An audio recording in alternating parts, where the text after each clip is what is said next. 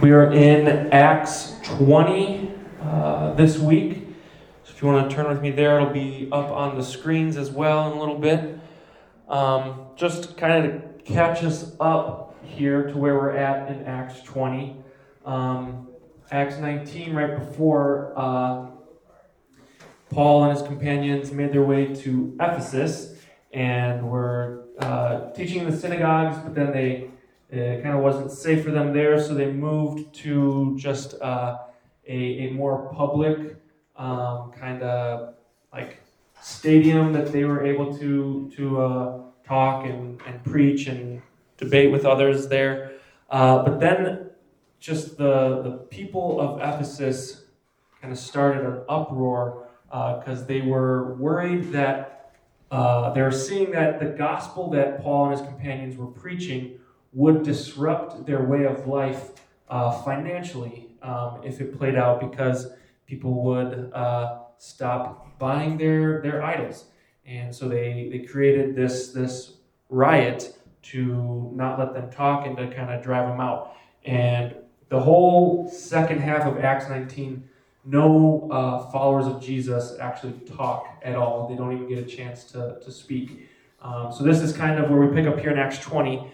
Um, it's kind of okay, what's the response of, of uh, the, the believers after this? Uh, we're going to split into two sections. The first 12 verses we'll read and then kind of talk about some highlights from that.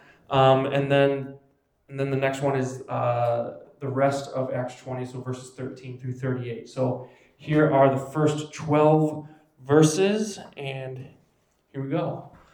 When the uproar had ended, Paul sent for the disciples and, after encouraging them, said goodbye and set out for Macedonia. He traveled through that area, speaking many words of encouragement to the people, and finally arrived in Greece, where he stayed three months. Because some of the Jews had plotted against him just as he was about to sail for Syria, he decided to go back through Macedonia.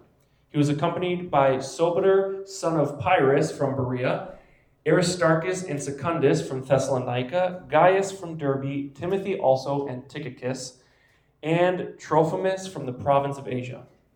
These men went on ahead and waited for us at Troas. But we sailed from Philippi after the festival of unleavened bread, and five days later joined the others at Troas, where we stayed seven days. On the first day of the week, we came together to break bread. Paul spoke to the people, and because he intended to leave the next day, kept on talking until midnight. There were many lamps in the upstairs room where we were meeting. Seated in a window was a young man named Eutychus, who was sinking into a deep sleep as Paul talked on and on. Where he was sound asleep, when he was sound asleep, he fell to the ground from the third story and was picked up dead. Paul went down, threw himself on the young man, and put his arms around him. Don't be alarmed, he said. He's alive. Then he went upstairs again and broke bread and ate. After talking until daylight, he left. The people took the young man home alive and were greatly comforted. So, Luke here, uh, in this story, in this telling of what's going on with Paul and his companions, he's mirroring uh, Luke's gospel account of Jesus, the narrative of Jesus' public ministry um, here with Paul. As we, when we read um, in Luke 9, we see that Jesus, it says, set his face towards Jerusalem, and he wanted to get there by Pentecost. Um, and now the Holy Spirit is urging and guiding Paul to do the same thing. The difference between the two, uh, Willie Jennings reminds us, is he says it's not one of appearance, but of power. Paul can save no one, not even himself, but he is being used by the Spirit to announce the salvation that has penetrated time and space, existence and death, breaching every wall of resistance. There's not much more to say about those first uh, verses where Luke is just recounting the travels, except that it is it's interesting to note uh, the the details, the amount of days that he's he's putting in, the hours even sometimes that they say there. Um, but the other thing that just for us to notice um, is that the group is growing and it's I love that he puts in where the different people are from to let us know that there are people from every region that they travel through that is joining the group. This is a diverse group that is that is coming. And as Willie Jennings calls it, he says a sign it's a sign of the gospel in effect, a mixed group moving in the same direction. Now, the story of Eutychus, the young man who fell asleep because Paul preached too long, is kind of a bit of humor thrown in here. Dark humor, but humor nonetheless. Uh, and I guess that's it's a warning to all preachers everywhere not to preach too long, so you don't have to worry. Uh, I will heed that, and I will not preach on and on. Uh, but then, thankfully, by the power of the Spirit, the boy is brought back to life. Um, but what Luke here, what Luke is doing here again, is he's mirroring Jesus with Paul, as he had, as he had done earlier in Acts with Peter, having a miraculous dying and coming back to life story. But again, as uh, as he said, as Willie Jennings said earlier, there is a difference, and the difference is uh, in power. That Paul and Peter have no ability to save, they're just there to proclaim the salvation found in Jesus. But it's more than just a healing story, even though that's a, a big deal and uh, good in and of itself. It's also a warning, um, not just to leaders, preachers, pastors, to you know, maybe make our talks shorter, talk less, listen more, that sort of thing. But it is a warning to keep watch on others. Uh, maybe if Paul and others had noticed that Eutychus was by an open window in a precarious place, it's getting late, someone could have done something, should have done something. There shouldn't have been the need for the miraculous healing to happen. Uh, it's a warning to keep watch on the young, both age wise, but also maturity wise, if you will, to pay attention to what we're saying and what we're doing. Uh, my, I'm a father to a 20 month year old, so almost two year old, and even though he's only got a few words he's saying, you can tell that Bear, that's our son's name, Bear, is picking up on everything you're saying. You really got to start to be aware of what you say. Just as, as, as leaders, as Christians, others are watching how we act, what we say, what we don't say, when we speak up, when we don't speak up. People are watching. And we need to be, be aware, better aware.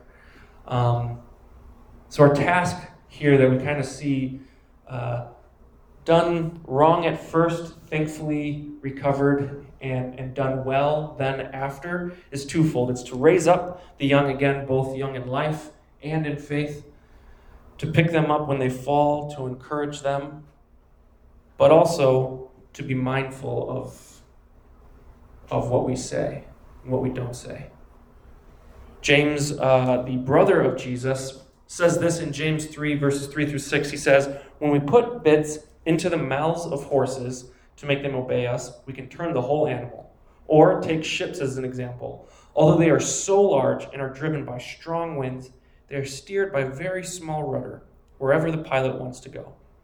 Likewise, the tongue is a small part of the body, but it makes great boasts. Consider what a great forest is set on fire by a small spark.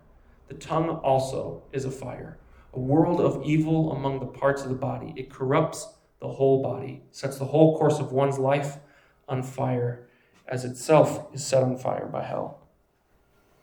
That's the that's a thing for us to just be wary of is where we speak up and where we don't speak up, uh, and how we encourage others, especially when they fall, to encourage them and pick them back up.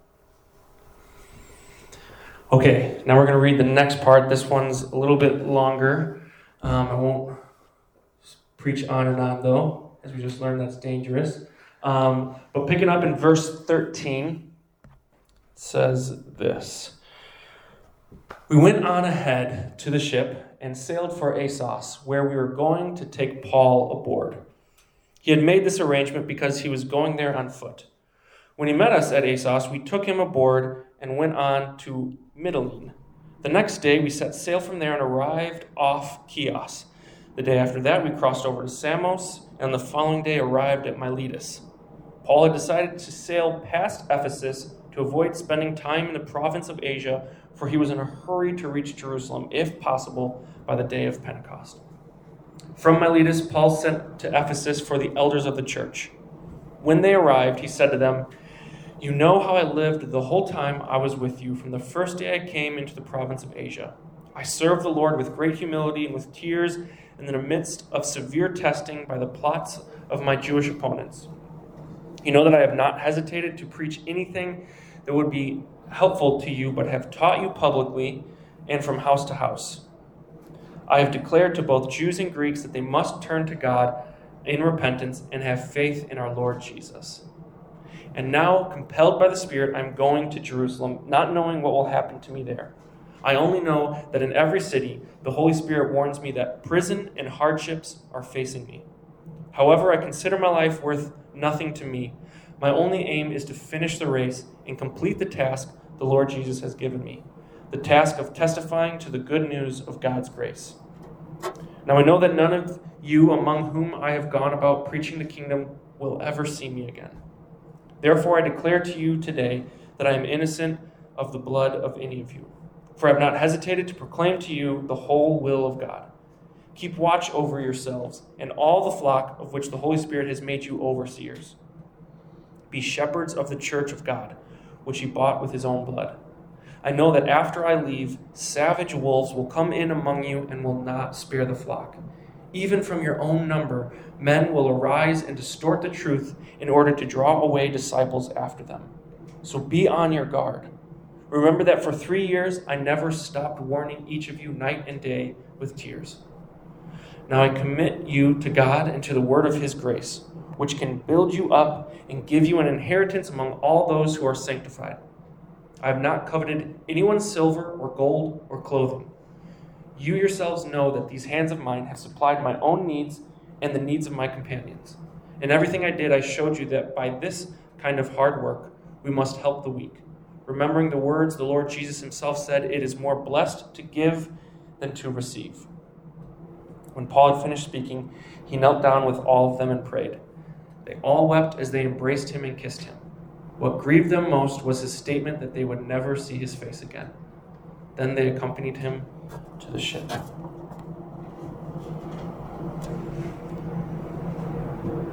The only thing we're promised in this life as Christians is actually that we will face hardships and suffering.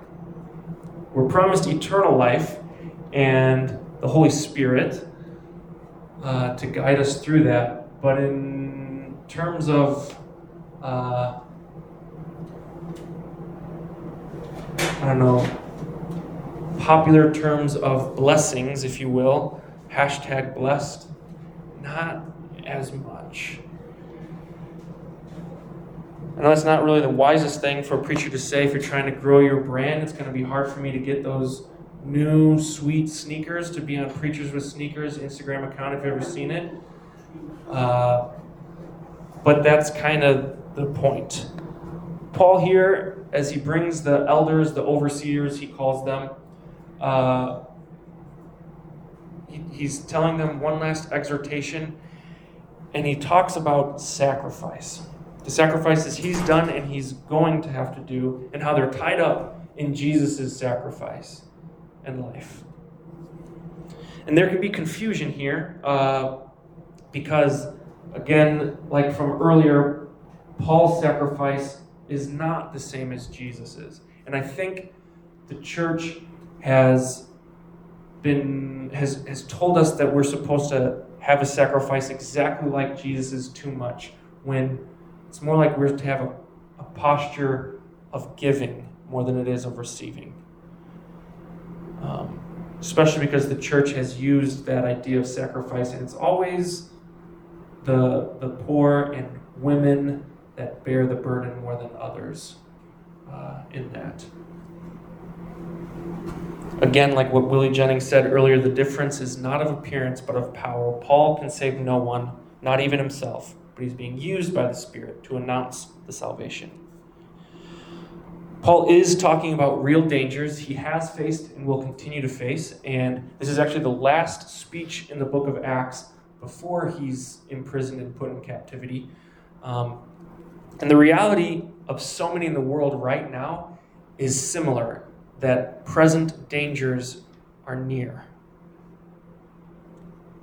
What Paul is showing and telling us here is that God in Jesus came into the world and faced these dangers too, so as to raise up that risk of dangers that us in the world face and, and raises them into the divine life. As Willie Jennings says, he says, the risks and dangers that may confront us in life will not define our life. Paul's address to the elders here, he gives them a farewell address in the form of a common farewell address of his time. Um, there's a setting of impending separation, either a departure in here or death um, from a significant figure, and he reviews the past and present context he instructs the successors and he offers exhortations on faithfulness, which is a common address by a teacher of that time. It's the longest speech of any who are already Christian in the book, and as I said, it's the last speech before Paul gets taken into prison. So it kind of holds a special place in the book of Acts. And Paul's warning here for the overseers, the elders, the leaders of the church is for them to find a way forward so that they be able to clearly be able to see counterfeits or wolves in sheep clothing as used here. Uh, two ways that the church can drift. Um, you can have this drift back to the old, which kind of which can look like a lust for power, a desire to control others, fears of displacement or diaspora, which the Jews had already uh, experienced from the Roman Empire being forced to flee their homelands, fear of religious institutions waning, cultural loss, theological uncertainty. Those are all one way the church can drift. When you sense that, Paul's exhortation to them and to us is to press more deeply into the Spirit as our anchor so that we don't run the risk of just becoming a, a shadow of the gospel, a, a ghost of the gospel, a perverted form of it. And the other direction is to move towards those who are found in Jesus. Following Jesus will always draw people who see its potential. Uh, as Willie Jennings says, so pointedly he puts it, he says, it will draw people that its potential as a source of unprecedented power. And they bring enough personal charisma, theological knowledge, and social skill to exploit the gospel to its fullest possibilities. Talking about counterfeits, those wolves that he warns about showing up. We are called to be a people rooted in the gospel so that we can see the difference and what he means by that is people rooted in grace. And Paul gives us more ways to identify the true versus counterfeit uh, overseers, um, true teachers of the gospel and not counterfeits who are just using the gospel to exploit its potential for power.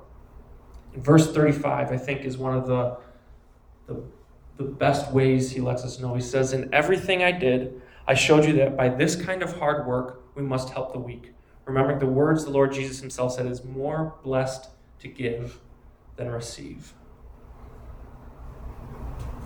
True gospel leaders, the ones worth listening to and following, position themselves in a way that they can give.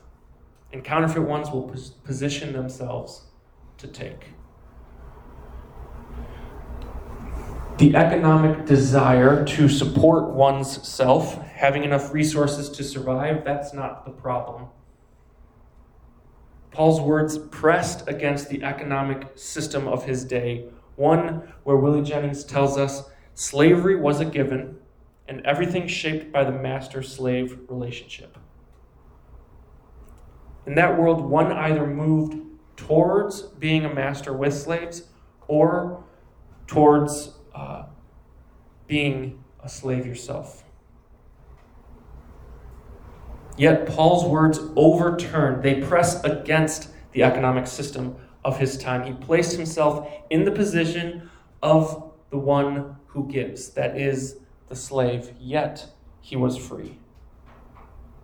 And that's the way that Christians are called to live, especially, especially leaders in the church. Is not to have it's not to have our own needs just disappear, but to have our needs merge with the needs of the common, the needs of the one who has less, and together seek a flourishing life. Think back to near the beginning of Acts, what we see the church's response to the gospel. People were selling everything they had, giving to the elders to distribute to everyone as they had need. Their needs were still met, but out of their abundance, everyone was, was helped.